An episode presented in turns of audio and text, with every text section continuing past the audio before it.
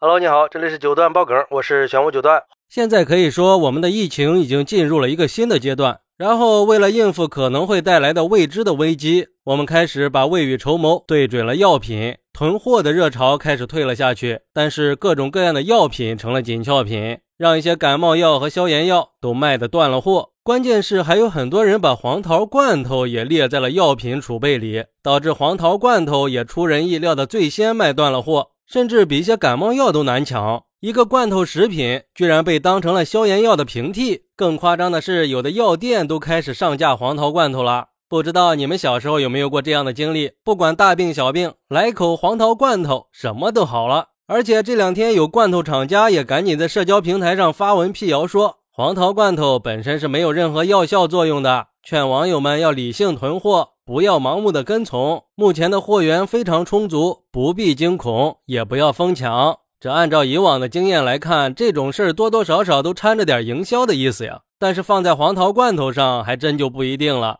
就像网友们说的，黄桃罐头虽然没有药效，但是有魔力啊。买不到药都没事儿，但是黄桃罐头不能少。有网友就说了，过去在北方，孩子感冒了，家长除了给孩子打针吃药，一般都会给孩子买一瓶黄桃罐头。而且黄桃罐头的寓意也好啊，这个“逃”和逃跑的“逃”是同音，也寓意着逃过疫情的意思。一旦阳了，在最困难的阶段，就是高烧的时候，除了吃药，还是会习惯性的要买黄桃罐头，这样黄桃罐头的需求量就大了，买断货也不足为奇。还有网友说，其实从来没有宣传过自己是保健食品的黄桃罐头卖断了货，肯定比药品卖断货要好太多了，也科学很多。毕竟买了黄桃罐头不会造成浪费，更不会造成像备用药品一样扔掉以后会污染土壤和水源的问题，属于人畜无害的消费行为。就算是出现了囤货的现象，也不会导致什么问题出现。而且吃黄桃罐头没准还真能起到防疫作用呢，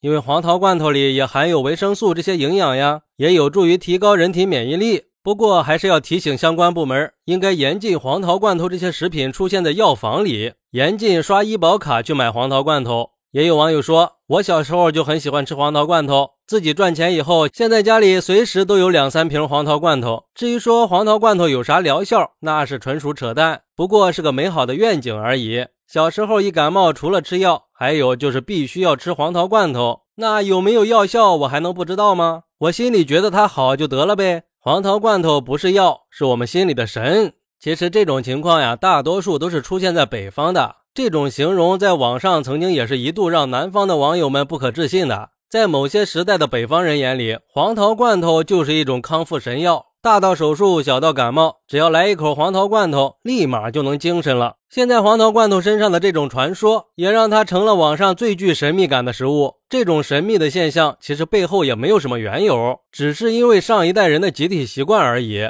在七八十年代的时候，罐头可以说是贵重物品了，那只有逢年过节的时候才吃得上呀。对于小孩来说，也只有生病的时候才能吃上几口。不管是发烧也好，胃口不好也罢，家长们都会开一罐黄桃罐头。时间长了，这代人就有了孩子一生病就喂黄桃的习惯。就这样，我们这些吃黄桃罐头长大的孩子们，也就有了一生病吃桃罐头就能好的印象。虽然说我们已经不是孩子了，但是只要是感冒发烧了，就是想吃口黄桃罐头。对我们来说，它已经不只是一种食品了。其实心里也清楚，它没有任何的实际功效呀。但是它象征着康复，象征着父母的爱，也可以理解是一种疗愈食物吧。更多的是一种回忆。不过回忆归回忆，还是要提醒一下：理性消费，不用过度囤货。药品也是一样，不要盲目的囤积。过了保质期又得扔掉，也是一种浪费嘛，还会造成污染。好，那你小时候有没有生病吃过黄桃罐头的经历呢？快来评论区分享一下吧，